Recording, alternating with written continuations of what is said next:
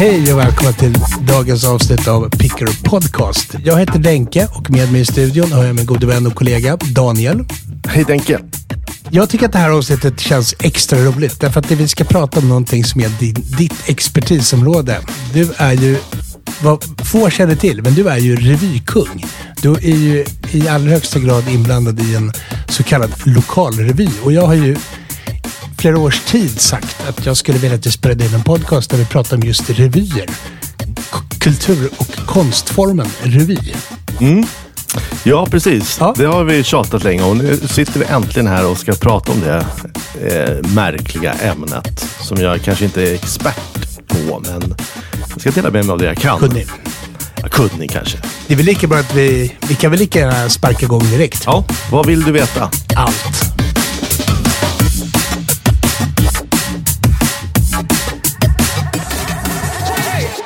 Alltså jag vet inte. Jag, jag, jag tycker så här, någonstans tycker jag att det, det är extremt kul med, med de här liksom lokalrevyerna som finns. Och Ja. där, rev, revytraditionen är lite rolig som kulturellt fenomen. Kan man kalla det revy för allmogekultur eller låter man snobbig då? Allmogekultur. Jag vet, när, när, vad härstammar allmoge ifrån? Är det, det är 1700-tal va? Men jag vet Ja. inte. Men jag, men jag tänker så här med, med revy, då tänker många på, man, man tänker lite på så här Hjalmar i Örebro. Hjalmars revy. Det är Eh, den jag får jämt när folk säger revy. Jaha, Hjalmar i Örebro. men sen har du ju också, men sen har ju Henrik Dorsin har väl hållit på ganska mycket med revy. Ja. eh, på sistone. Han, han har väl en sån här fling på det. Mm. Han älskar ju gamla revyer. För, för att komma i stämning lite, kan vi inte lyssna Mm. lite på Jazzgossen med Karl Gerhard? Det är den som liksom, det, det är det som är revy för dig, eller? Nej, jag vet inte. Jag tycker mest att den är rätt rolig. Vi kör den. Vi kör jazzgossen.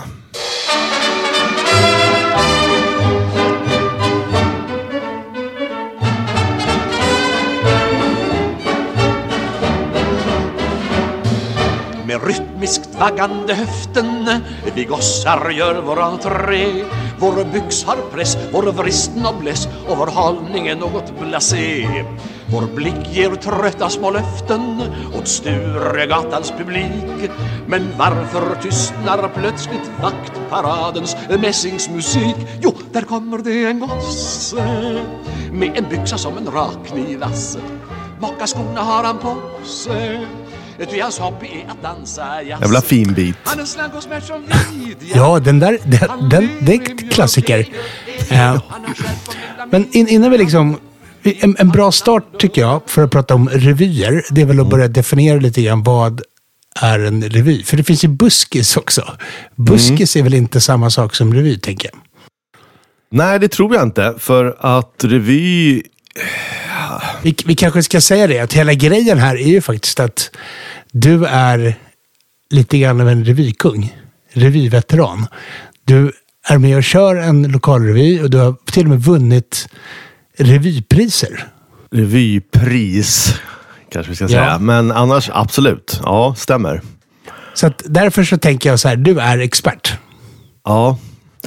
Ja, jag får ju liksom bidra med det jag vet och det jag kan. Jag, jag, jag är inte helt hundra insatt i hela historien runt revy. Men jag tror det började på, det kanske, som allt annat började väl på 1800-talet. Som någon sorts varieté. Eh, skojiga sketcher och, och, och humor på något sätt. Som, som sen har vuxit fram till revy där man liksom tog året som har gått och gick igenom det i revy. Man tittade tillbaks och skämtade om eh, det som har varit.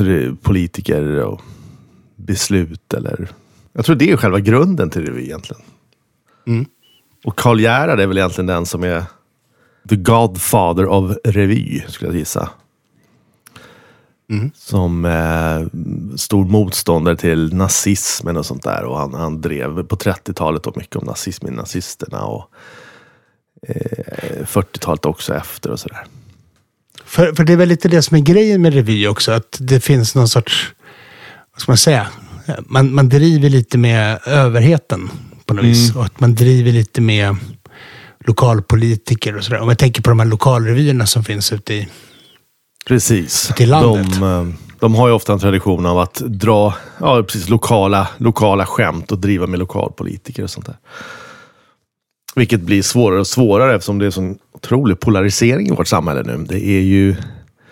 Man blir ju lättkränkt. Va? Så det, det, det är svårt. Och så ett jäkla brus, så folk har inte riktigt koll på vem som faktiskt är eh, liksom ordförande i kommunalrådet eller vad det heter. Just det. Alla fall där vi Men- spelar. Där är det ingen som har koll på någonting sånt. Så vi, vi gör nästan inget sånt. Vad, vad skulle du säga skillnaden mellan revy och buskis? Buskis är det mer så här folklig teater med underbältet-skämt. Typ Stefan och Krister. Ja, det kanske det är. Jag vet inte vad buskis är. Alltså, är inte det mer de här äh, vallarna? De här, äh, man, man, äh, det där gamla Sverige där man cyklar. Postgubben kommer cyklande. Och eh, pigan och drängen och allt det där liksom. Ja. Det är ju inte revy egentligen. Pigan och drängen och, och, och postisgubben som cyklar med. Nej. Och den här, och den här militären med liksom 91an figuren eller vad man ska säga. Fick det- plunta. Och göra, kon- och göra konstiga saker i vedboden. Exakt. Och Snickra. Fälttermos och allt det där. Eh, och, och, och någon ranglig cykel och liksom. Nej, jag vet inte, det, det tror jag är mer buskis. Och man, man, mycket sådana här teatrar man spelar utomhus på sommaren och det. smäller lite i dörrar och sådär. Det, det är det här det det gamla väl goa väldigt- Sverige. Men det är inte det väldigt, det är väl så här, Stefan och Krister är väl typ exempel på det. Så buskis. Ja, Det kanske det är. Jag, jag har jag är inte jätteinsatt i Stefan och Krister, men de har ju några, ja, fast det liknar lite revy också, fast det är nog mer buskis kanske. För, rätt för, i. för det är väl så med, med revyerna, det är väl ofta så lokala revysällskap också, eller hur? Det finns ju en lokal, eller lokalrevys organisation som heter LIS, Lokalrevyer i Sverige. Som har, eh, jag tror det är 150 medlemmar. Och så, där. så det finns ju en, eh, över, eh, ja, runt 150 lokalrevyer i hela Sverige. Så det är en stor grej. Eh, sen är inte alla av dem aktiva, eh, eftersom det är ganska svårt att få folk ur soffan och gå och titta på det här. Men eh, det är väldigt många aktiva stora revyer. Man tar Falkenbergsrevyn i Falkenberg då, som har 25 000 besökare per år. Va? Det är en enorm industri nästan. De har ju alltså, det är som en stor privat teater liksom. Men då jobbar, de, drar, då jobbar de heltid med det. det gör de säkert. För, Det gör de för säkert. annars, är det väl, det väl, annars brukar det vara liksom amatörteatermänniskor eller amatörsällskap. Ja, det är väl det vanligaste. Eh, Det finns några stycken stora där ute som, som jag tror livnär sig på det. Bland annat Falkenbergsrevyn är de största. Eh, som har blivit jättegrej. Man tar, åker busslass land och rike och tittar på det där. Mm. Årligen då. Eh, och är superpopulärt. För det är finns det som andra stora också. Hjalmar. Hjalmar tror jag, ja mycket möjligt. Om han ens lever, det kanske han gör. Eh, ja, de har alla, alla möjliga runt om i landet. Och jag tror att det, det blir en kul grej ute i landet som man kanske inte har det utbudet som finns i Stockholm eller Göteborg och så här storstäderna. Så, så har man den här lokalrevyn. Som man klär upp sig till och åker dit och tittar årligen. Och liksom. För, för jag tänker på sådär som, så här, du vet, så här, så här gamla, gamla ursvenska. Du vet, vi, du vet Sigge Först. Sigge först. Sigge Först. Ja. Ja. Ja. Kardemumma är väl en sån här... Kardemumma, ja, ja exakt. Ja, men det är ju där vi växte upp när våra föräldrar sa det här är så jävla roligt. Kardemumma och eh, Povel Ramel är en kla- riktig revygubbe. Sten-Åke de mer? Cederhök. Det är väl också en sån här... Ja, det är möjligt. Och så sådana här klassiska som Chadden. Chadden är väl, det är väl så här revy. Chadden, Hells, Chadden Hellström. och, och Peter Ja, det är Flack. mer jag vet.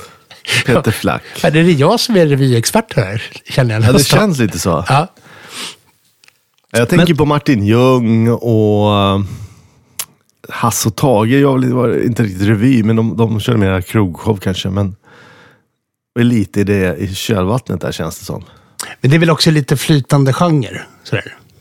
Ja, Eh, Eh, men jag tänker liksom lite grann på så här formatet. För min erfarenhet, som är väldigt ringa, är att formatet är att man liksom staplar en, en, mängd nummer efter varandra med typ så här sketcher och så är det lite sång och dans och lite sådär. Um, Precis. Organisationen LIS, då, eh, Lokalrevyer i Sverige, har ju årligen en, en eh, tävling som de kallar för Revy-SM. Där alla aktiva revyer då får skicka in sina bidrag och nummer till en jury som tar fram eh, ja, de bästa numren då i fem olika kategorier. Då. Så det är ju sketch, eh, musiknummer, monolog, lokalt nummer och sen är det dansnummer.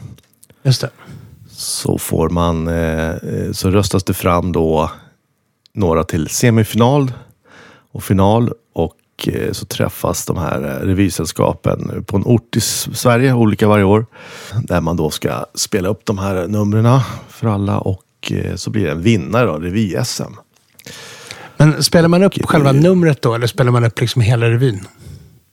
Bara numret Bara numret? som är, som är nominerat till att vinna. Då. Det är väl, jag tror fem, tio stycken i varje kategori. Eller sånt där. Och så vinner man. Så det, I år tror jag det bara dundrar. Det är ju hundratals nummer som skickas in. Så det, det är en stor grej faktiskt i, ute i landet. Men hur funkar det med materialet och sådär? Alltså, är det, det materialet som man då spelar upp, är det, är det, tar man material som är färdigt från annat håll eller liksom skriver man själva? Eller hur funkar det där? Ja, det materialet man skickar in måste ju vara egenskrivet. Just det. Sen finns det ju en, en eh, parallell bransch där man köper nummer av varandra. Olika revyer säljer också nummer till andra revyer. Så man kan köpa in en hel revy egentligen om man vill. Eh, så man behöver inte kunna skriva själv, men många tycker det är kul att skriva själv. Och det är de nummer man kan tävla med då, de egenskrivna. Och, eh, som du sa i början då, där 2021 kanske det var, vann jag en, eh, monologpriset för ett nummer som jag har skrivit. Det var väldigt kul och hedrande. Men det är väl häftigt? Det måste väl kännas rätt så här asballt? Vinna ett, jag, jag menar, jag har aldrig vunnit något pris. Nej, jag har inte heller vunnit så jävla många pris. Det är väl typ det. Ja. Så det är absolut, det är skitkul.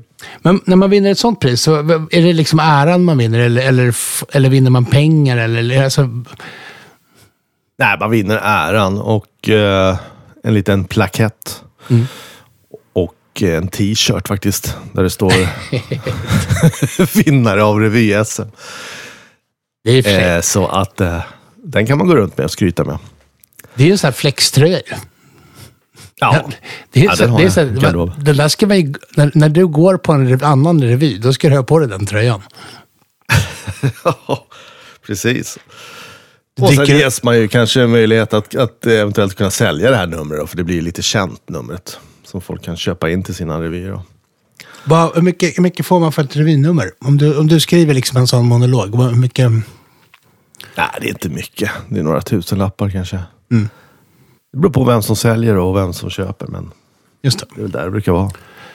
Om det är Hjalmar som köper, då... Kostar det satan. Då, då sticker priset. Då, då kostar det flis. Ja, precis. Men, hur, hur, men, men om, vi, om vi pratar lite lokalrevy då, som är liksom ditt gebit. Ja. Hur, hur tänker man, hur ser liksom processen ut när man sätter upp en revy? Vad är man, liksom, vart börjar man någonstans? Om du, om du ger mig en sån här walk-through. Walkthrough. Eh, nej, men det finns olika sätt att börja på. Vissa kör ju rena nummerrevyer helt enkelt och sätter upp då eh, x antal nummer i typ oftast två akter brukar det vara. När man har kanske 10-12 nummer i varje akt. Eh, man får väl eh, sätta sig och gnugga geniknölarna och försöka skriva något kul som har hänt och under året helst. Eh, de flesta nummer som vinner de här eh, priserna är ju sådana som är väldigt aktuella och träffsäkra och liksom lite mitt i prick. Lite satiriska kanske, oftast. Det är väl det som går hem bäst. Mm. Eh, och så varvar man lite. Man kanske börjar med en inledning. Musik brukar vara till inledning och sen kör man någon sketch och så blir det någon sångnummer. Man kan då ta en befintlig låt, kanske en känd låt och skriva om texten till den som passar så det blir lite kul twist på det. En humoristisk twist. Mm. Och i vissa revyer, eh, det har inte vi, men vissa revyer har även någon sorts dansensemble då, som framför någon mer seriös, seriös dansnummer med koreografi och sådär. Det sysslar inte vi med, men många gör det också. Ofta lite så ungdomar som, som man tar in. Sen pusslar man ihop det där till en, eh, en show då i två akter. Där man helst ska vi lägga bästa numren sist egentligen. Så man avslutar med ett fyrverkeri. Och folk går hem med ett leende på läpparna. Ja. Vissa lägger också in kanske ett tema för hela revyn. Så det är, vissa struntar i det, kör bara nummer rakt av. Men vissa har kanske ett genomgående tema. Det beroende på vad som har hänt under året kanske. Hur brukar ni göra? Ja, vi blandar lite. Ibland kör vi tema, ibland orkar man inte ha tema för det är mycket svårare och jobbigt att skriva. Ja. Men, men ni skriver allt material själva också? Ja, vi blandar lite också, men eh, senaste åren har det faktiskt varit kanske 70-80% eget skrivet.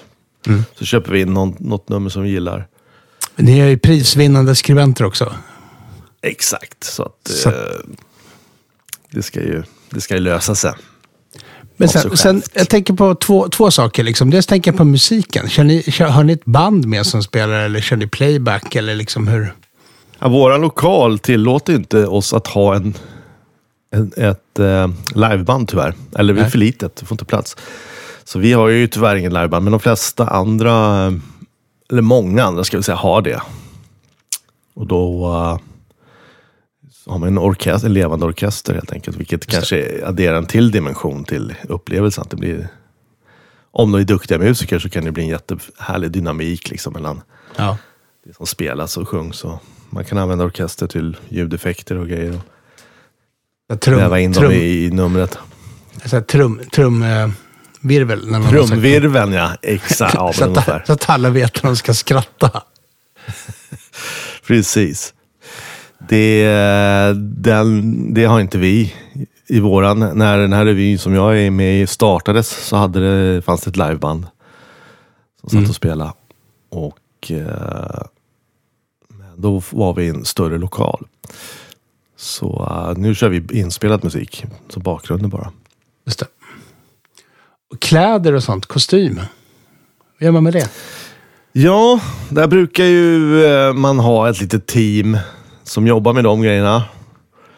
Vissa har ju jätteavancerade kostymteam, eh, då, man ska säga, som, som jobbar med att sy och eh, skapa massa rekvisita och sådär. Så att det, det, ja, det, kan, det är beroende på hur stor revy det är, men många har ju de, det intresset. Då har man ett, eh, ett klädteam som, eh, som syr och tar fram kläder.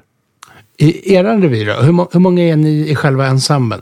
Vi varierar lite. Det går, kommer och går lite folk. Så någon hoppar av och är mammaledig eller pappaledig eller vad det nu kan vara. Så att, men vi brukar vara mellan fem och åtta på scen.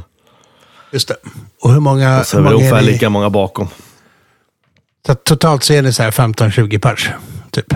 Ja, ungefär. Som hjälper till med att bygga scen och ja, sy kläder och, och ta fram rekvisita och skriva och allting. Det är.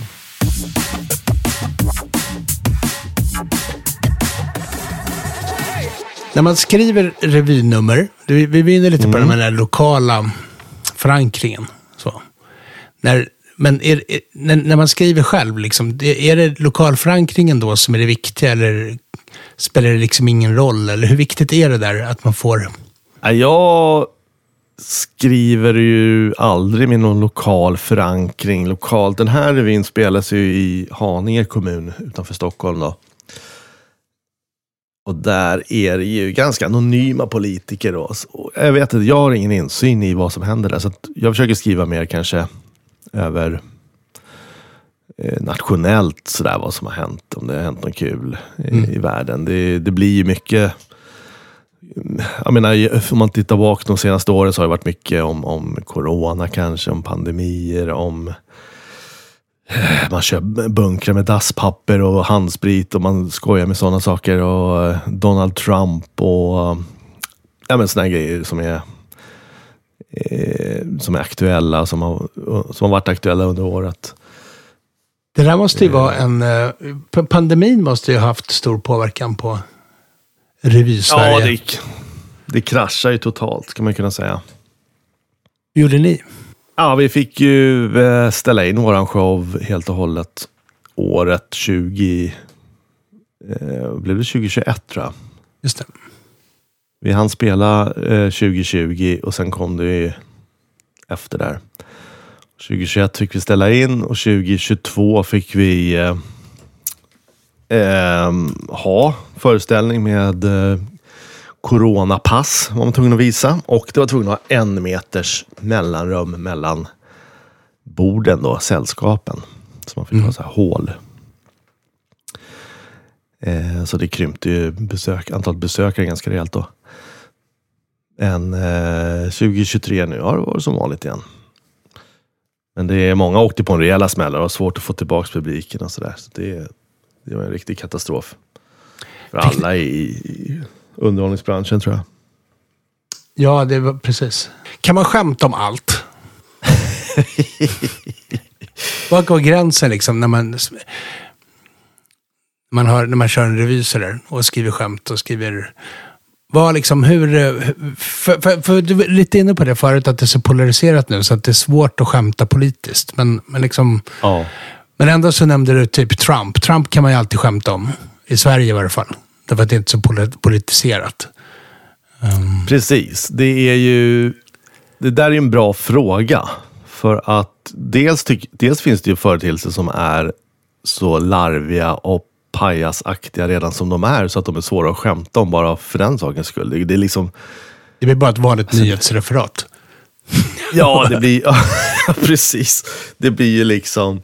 Det är så dumt så att det redan är dumt så att det går inte att skämta om det på något sätt. Ja lite som Trump åt det hållet. Man, vad ska man göra? Ska man skoja med hans frisyr? Nej, det, det blir inte så jättekul för den är ju rolig redan som den är.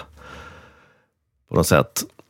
Men eh, så att det är svårt att hitta. Det får inte vara för dumt. För då går det inte att skriva något kul om det.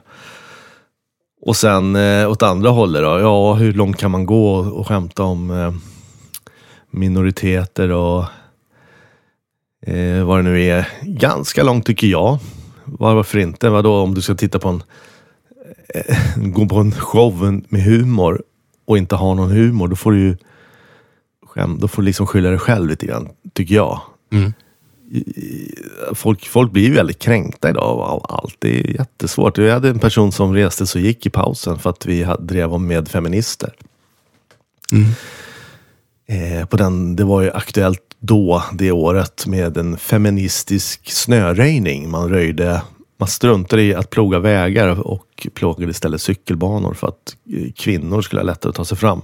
Just det, så medelålders äh, män på sportcykel. Kan... Precis. Tydligen då fick de för sig att kvinnor kör inte bil, de cyklar och går bara med barnvagnar och sånt. Mm. Vilket är liksom, ja, lite sexistiskt bara det från början. Att ha mm. det synsättet. Eh, så det tyckte jag var kul att driva med. Men då var det en person som eh, gick och skrev en arg recension på vår Facebook-sida. Eh, och tyckte att vi var fruktansvärt hur vi kan eh, vara så antifeministiska. Eller hur det. var. Men eh, så sånt händer ju såklart och det tycker jag, det stör inte mig. Det, det, eh, jag tycker man måste, det var ett politiskt beslut som man tycker jag är jävligt märkligt och roligt. Så då tycker jag man kan skämta om det. Mm. Sen vet jag inte hur långt man kan gå. Det är svårt att säga. Så länge det är kul så är det kul. Kan man... Jag, jag, jag, jag håller nog med, tror jag. Eller jag tänker väl att man kan skämta om typ allt, egentligen. Men att det ofta handlar om liksom, sammanhang och kontext. Att man kan...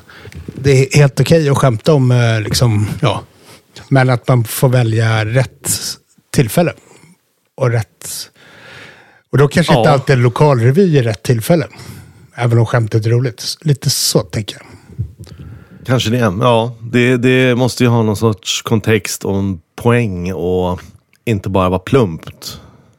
Nej, för, för det kan jag också tänka. Eh, Men tänker när man tittar på ståuppkomik till exempel. Att det är väldigt många Mm. ståuppkomiker som jag upplever i alla fall.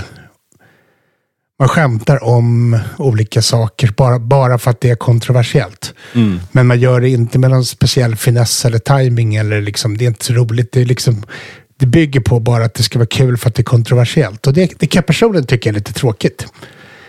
Ja, precis. Eller lite så här, det är lite trött. Lite trött grej. Så. Och bara dra sex skämt så här, ja okej. Verkligen. Det, det kan vara roligt med, med liksom underbältet-humor, men, men inte bara för sakens skull. Liksom. Nej, men ofta blir det ju eh, sammanhanget som, som gör det roligt. Eh, att bara säga könsord är inte så kul i sig, men det kan vara kul om man bäddar in det i en märklig miljö. Att det är någon, en gammal tant eller någon oför... vet jag, någon, en, en karaktär som inte liksom förväntas säga någonting sånt och säger nå- något sånt, så kan det bli roligt. Typ en präst. Till exempel. Här har vi något på gång. Ja. En präst och en gammal tant. Eh, ja, precis. Och då, då kan det bli kul med, med, med könsord. Men annars är inte det kul i sig kanske. Ja. Kan man skoja om eh, cancersjuka? Ja, det, det är alltid någon som känner någon som har, som har det och blir kränkta då. Men lägger man in det i en, i en kul vinkel och har någon sorts kvalitet på skämtet så kanske det blir kul ändå. Jag vet inte. Sen tänker jag också att, att eh, får, jag- får jag gissa, den här personen som blev kränkt över er antifeministiska humor. Mm. Var det en kvinna eller man? Vi behöver inte hänga ut någon, men Jag tror att det var en kvinna faktiskt. ja. Ja. Ja, men fan, annars kan jag uppleva att väldigt ofta så blir, det finns någon sorts sekundärkränkthet. Att man har sett något i någon film eller på någon ståuppkomik eller på någon revy och så, eller någonstans, något så komiskt sammanhang och så, tycker, så blir man kränkt å andras vägnar över det. Liksom. Ja, och jag tror liksom folk som är väldigt radikala i sin syn på saker och ting har ju svårare liksom att ha en distans och, och, och, garva åt det. Är du liksom, har du investerat hårt i feminism eller i någonting och tror på det stenhårt, då, då har du liksom ingen distans till det och då kan du inte tåla ett skämt eh, om det. Ja, men precis. Tror jag. Men he hela den här, liksom, jag tänker också på hur känsliga är politiker och så. För jag tänker att i, i lokalrevy skäm- skämtar man ju ofta om lokala politiker eller liksom lokala Mr Biggs eller Mrs Big. Um, vad, hur, hur tar de sådana saker? Jag vet inte faktiskt. Jag tror eh, att känslan är väl att eh, politik, att det ingår i deras jobb att ta en jäkla massa skit och bli drivna med. Eh, det finns ju jättemycket satirprogram på tv där de får eh, en släng av sleven hela tiden. Och det tycker jag, det ska de ju ha. Det är, det är ju, jag menar, satir, politisk satir är ju också en sorts journalistisk granskande funktion i samhället. Att man, eh, är det dumt så ska det drivas med. Det är, det är ju hela den här mm. snippa-debatten till exempel. Det är ju jäkla massa komiker som har tagit upp det. Vad är en snippa och sånt där. Och det är klart, de, de, de ska ju ha det där. De ska ju, det får de tåla när de har gjort bort sig.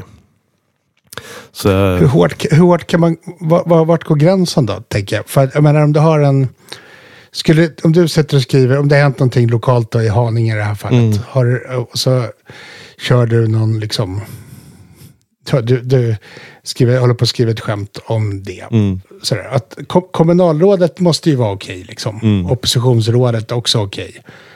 Uh, tung, lite så här tunga, namnkunniga politiker även på lokalplanet kan ju också vara okej. Men, men får, kan, du, kan man ge sig på någon som är ersättare i byggnadsnämnden? vet. Ja, bra fråga. Ja, det kanske är känsligt att gå på en, en, en tjänsteman med, som jobbar med handläggning. Ja, jag vet faktiskt inte. Däremot är det ju så jävla... Nej, men eller, eller, eller liksom lokala ICA-handlaren till exempel. Är det, är det någon Ja. man kan driva med? Att man kan driva med rektorn på en skola, det känns ju helt givet. Men kan man driva med lärarna? Ja, det beror på lite vad de har gjort alltså. Men eh, jag tror att ja, det där är, det är, ju- det är ju det är tunn is man går på att hitta något kul. Om en, eh, ja, det är svårt. Jag vet faktiskt inte svaret. Jag skulle nog... Eh, Jag, fattar, jag, fattar, jag tänker att det kanske inte finns något svar, utan att det är väl mer alltid, man får alltid känna sig fram. Och det som kanske funkar i ett sammanhang funkar kanske inte i ett annat. Liksom. Man, Nej, jag. precis. Jag bara tänker, i Men- politik idag, om man ska driva med den, så, så är det ju jäkligt många eh, polariserade frågor kring så här. Säg att det ska byggas ett flyktingboende någonstans. Som vissa är emot och vissa är för. Hur ska man kunna driva med det utan att ta ställning? Då måste man vara jäkligt skicklig på att skriva ett bra skämt om det för att få det neutralt och, och roligt på ett vasst sätt. Liksom. Det, det, det, det är inte helt enkelt. jag tänker också att folk kanske tolkar in mycket mer i saker också nu för tiden än vad man gjorde för 20-30 år sedan. Att man liksom... Bara det att om du skulle skriva ett skämt om, om en skickligt och snyggt skämt om ett flytt, flyktingboende till exempel, så, så tror jag att det är väldigt många som blir irriterade eller tycker att det är dåligt och dumt att skämta om det bara för att de förutsätter att det ska vara ett skämt som är på ett visst sätt. När din poängen i skämtet kanske är helt annorlunda. Och, men att man, man lyssnar inte ens. Liksom. Man bara så här, Precis, man har, man har sån Typ- otroligt stark åsikt om det så att det blir liksom... Eh, Ja. Det gör för ont liksom på något sätt. Och få det där Jag, jag tänker den här personen som, som lämnade er föreställning för att ni skojade om feministisk snöröjning. Mm. Det, det är väl lite så här, bara, man, bara någon säger någonting om feministisk snöröjning. Mm. Om jag säger "Ja, feministisk snöröjning, det var, det var intressant, det verkar lite lustigt. Mm. Då, då, bara där framstår ju jag som någon sorts så här, chauvinist. Ja, Bara för att jag... Och jag har egentligen inte sagt någonting annat än att det, var, det verkar intressant och det verkar lite, låter lite lustigt. Det är ju ingen direkt värdering i det. nej, precis. Nej, man får ju passa sig hur man uttrycker sig idag. Eh, om sådana saker. Är det, ett hot, är det här ett hot mot lokalrevyerna? det är ett hot mot demokratin.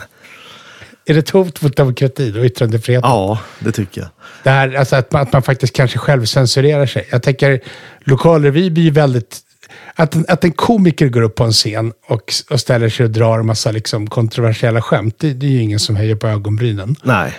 Men jag tänker just så här lokalrevy som är så omgärdat av myspys. Det ska vara lite roligt och det ska vara lagom kul och kanske att så här någon kommunalpamp ska liksom skruva lite på sig när ni skojar om de senaste turerna i kommunstyrelsen. Men, men man ska inte gå över den där gränsen. Nej, men det där, tror jag är helt rätt. Då tänker jag så här, ju mer polariserat samhället blir och det är ju svårare det är, så kom, kommunalpolitiker nu, kommunalrådsordförande generellt nu, Mm. Det känns ju lite som att ryggmärgsreflexen är ju inte längre att skruva lite på sig, utan det är snarare så här hatkampanj. Mm. Så, Ja, visst. Det är... det, Det är, det är svårt. Det är, det är, det är svårt. Och, och som du säger, det blir lite självcensur, på, framförallt i en lokalrevy. Man vill ju inte som sagt att det ska bli dålig stämning i lokalen. Vi hade faktiskt ett nummer för, det är, några, det är många år sedan, eh, där vi drev med Sverigedemokraterna. Eh, de var lite på uppgång och skulle liksom vara på väg in i riksdagen och sådär. jag tror de kom in i riksdagen precis i början där någonstans. Och då var det ju knäpptyst i salongen. Alltså. Det var ju ingen som vågade garva och ingen vågade liksom inte garva. Och det var, nej, det var obehagligt att göra det numret. Eh, efter varje vi klev av scen så var det bara så här, helvete, det här måste vi strykas. För man vet inte, det kanske satt eh, några där som sympatiserar med dem och eh, det var, det var där lärde vi oss nog lite så här att okej, okay, vi ska inte gå in partipolitiskt sådär och hålla på. Det är nog svårt, men dumheter inom politiken tycker jag absolut man ska driva med. Dumma beslut och stolligheter måste man ju ta upp. Och det är många som gör det i lokalrevyer. Det är mycket sådär att när man dragit in busslinjen mellan Hyltebruk och vad vet jag. Och då driver man mycket med det, så att man får paddla dit. Eller så. Jag vet, sådana där saker brukar man köra mycket. Det är lite light, light humor. ja. Men finns det, någon, finns det någonting i, i, liksom i en lokalrevy där man kan tänja på gränserna? Tror jag. Det går väl alltid. Jag försöker i alla fall göra det. Men, men, ja. men eh, som sagt, det, är, det måste göras lite tjusigt och snyggt om det ska, eh, om det ska fungera sen. Och det där, mm. det, det, nu har vi hållit på med den här revyn i snart 20 år. Och i början, om man tittar tillbaka på de grejer man skrev i början, så kanske inte var så där jättetjusigt och snyggt alla gånger man sköt över huvudet på folk. Nej. Så man lär ju sig också lite vad publiken vill ha och, och anpassa sig lite efter det såklart. Det känns ju spontant som att det är en ty viss typ av publik. Men det kanske är det en fördom eller liksom? Nej, men det tror jag att det är absolut. Det är en viss typ av publik. Och det är ju vilken, beroende på vilken ort man är på kanske också spelar stor roll. Mm. Om man tar eh, eh, Dorsins revy, eh, vad det nu hette, som han eh, gick på SVT här och eh, några månader sedan också. Då, uh, den, var ju, den hade jag skruvat ganska rejält på om man säger så. Det. det var ju liksom någon som snortar kokain och får runt på scen och sådär. Det, det, det, skulle inte vi kunna göra. Kanske vi skulle kunna göra, men... Det, det, tilltalar inte en övre medelålders publik. Jag Nej, det är... Eh, visst, vi har haft någon, någon sketch som, som skämtar med, med droger och sånt där också, men eh, det, man får ju... Ja, Dorsins publik tror jag var lite mera hippa stockholmare snarare, om man får säga så. Just det.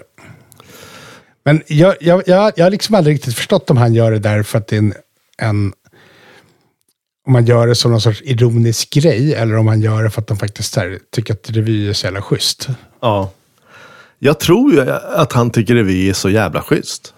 Faktiskt. Innerst ja. inne. Gör han ju det. Jag tror att han har... Uh, han kan alla de här gamla eh, numren. Allt från Karl Gerhard till Povel Ramel. Och, alltså, han, han, har, han har suttit med det som barn och liksom och sen har han väl nog inte vågat göra en revy för att det är så jävla töntigt helt enkelt. Mm. Eh, det anses ju vara extremt töntig kulturform. Det är nästan i klass med dansband, liksom, om man frågar folk. Det, det var ju därför jag också lite nedlåtande kallade lokalrevy och revy för allmogekultur. Ja, precis. Ja, men det är väl den reaktionen man får när någon frågar. Vad, vad, vad är det här för något? En revy? Jaha. Så är det ju liksom. Eh, och... Eh, jag tyckte det var, när du berättade för mig att du, för vi hade ju ändå känt varandra några år innan du berättade att du höll på med lokalrevy. ja, det fick man hålla käft om länge. Men, Sen tog det några jag, månader jag, innan jag, du berättade att du också varit med i lokalrevy. ja, men det var ju otroligt länge sedan. Och det var, var, ett år. Så att jag skulle inte säga att jag är revyröv. Nej, nej. Men, jag fatt, jag, men jag fattar formatet faktiskt. Just det. Vad var det du gjorde i den där revyn egentligen? Jag var med i några sketcher. Jaha. Jag var, jag var ju typ tonåring. Jaha. Så det var ju, det var ju ganska länge sedan. Ja, men äh, jag var med i några sketcher och så här, ja. Um, ja. Jag tyckte att det var alldeles fantastiskt kul faktiskt. Det var roligt. Ja. Ja, du ser. Skulle jag vara med i revy igen? Tveksamt. Här. Men eh, jag, är, jag är men också lite besviken över att jag inte har fått frågan av dig. Ja. Ja, Jag har ju eh, bett dig komma och titta någon gång, men, men det har inte heller blivit av. Så då tänkte jag kanske ett större steg att komma och ställa sig på scen. Men, men eh, det, det, det är alltid, dörren är alltid öppen för en audition. Jag, jag, jag, jag kan skriva ett revynummer. Ja, ja, det kan du göra. Jag, jag får, får jag berätta en rolig, en rolig grej faktiskt? En, en till mig närstående, ska jag säga. Kan ha varit min pappa. Ja. Han var ju lite av en skämtare. När de var ungdomar så var de också de var det, de var ett skämtsamt gäng. Så. Och de bodde på landet. De satte upp någon sorts revy på en lokal revy i Folkets hus. Gjorde de. Och då hade de, mellan varje nummer, så hade de en kille i nattskjorta som gick med en skylt där det stod vilket nummer det var. Mm. Och sen klippte de av nattskjortan lite grann. Det gjorde de bara på sista föreställningen. Så att vid varje, varje gång man gick in med skylten så var skjort- nattskjortan lite kortare. Mm. och, han, och personen som gick med skylten höll skylten över ansiktet också. Ja. Eh, och till slut så var ju liksom nattskjortan i, var ju den midjekort. och då var ju vederbörande naken under. Ja. Grejen är bara att vaktmästaren på det här Folkets hus sa till min, min närstående och gänget som hade det. Gör ni det här? Ni slutar, ni, ni, gör ni det här fullt ut? Jag, jag, jag släcker ner hela lokalen jag slår av, jag slår av huvudströmbrytaren. och då sa de bara, nej, nej, det är ingen fara. Så här. Eh, Men de hade ju planerat så här, sist, inför sista numret, då gick, då gick ju personen ut. Och då var ju liksom hela härligheten ute liksom, för allmän beskådan. Och då drog ju vaktmästaren i, han slog ju av strömmen. Ja. Skulle man kunna göra en sån grej på er revy, sista föreställningen? Det där är, det är ingen dålig idé. Den kanske jag ska sno. Ja, Folk älskar ju sånt där. Om man ska vara helt ärlig. Ja, Eh, det är ju right in the money, rakt in i, i målgruppen skulle jag säga. Vi, vi brukar liksom, allt, vi brukar på, ja men det är två saker. Det, dels brukar man alltid försöka få in något lite naket, för det är lite kul sådär. Eh, alltså naket att någon är naken eller... Ja, eh, det har varit lite olika versioner på det där, men det gäller att hitta något som inte blir, blir töntigt. En sån där grej är ju lite så här småkul, eh, halvdum, rolig grej som, som, som absolut funkar. Att, eh, och det blir närmare och närmare och så blir det roligare och roligare. Så det Ja, är lite eller hur? åt, saker åt det hållet har vi försökt liksom, få in lite då och då, med, med lite glimten i ögat. Sådär. Ja. Och eh, det andra är ju att eh, män uppklädda till kvinnor brukar också vara väldigt uppskattat av någon anledning.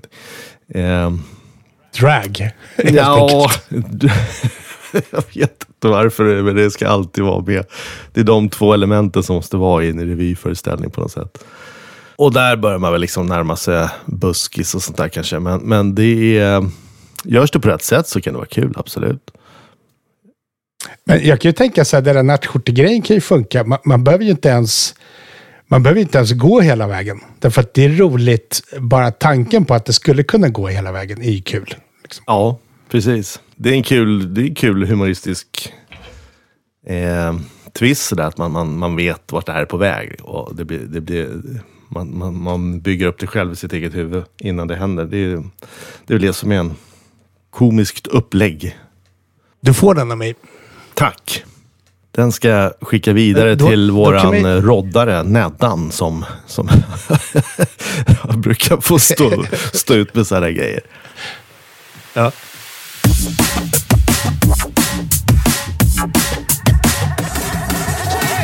Men eh, 2023, har det, det, ni har kört revyn i år, kommer, Ja. men ni kör nästa år också, 24? Det är tanken, jajamän.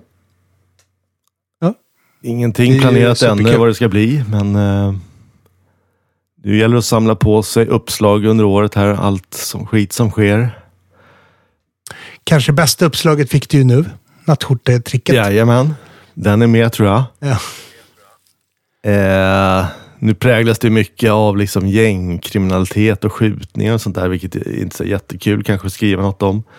Det är bara sorgligt. Eh, så att man försöker hitta något annat. Förra året hade man ju den här eh, alla rymningar på zon, liksom, att de sköt massa apor i, i tycker jag var rätt kul på något sätt, konstigt sätt som, som vi drev med förra i år. Då, då.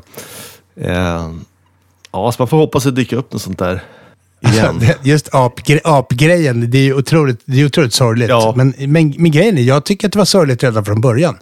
Att man har apor inlåsta är ju sorgligt Ja. i sig. Så jag, jag blir alltid förvånad över så här, men då, då blir folk arga för att de... Det är ingen som är arg för att man tar ett vilt djur och, och låser in på en liten yta i hela dess livstid. Det, det är folk helt okej med, men man får inte... Men när de väl drar och gör lite revolt och för första gången kanske lever på riktigt och så blir de ihjälskjutna, då blir folk arga och det blir liksom... ehm, men, men, men fortfarande så är man inte arg på själva grundproblemet. Nej, Nej, märkligt. Tycker jag. Ja. Men det är min personliga åsikt såklart. absolut.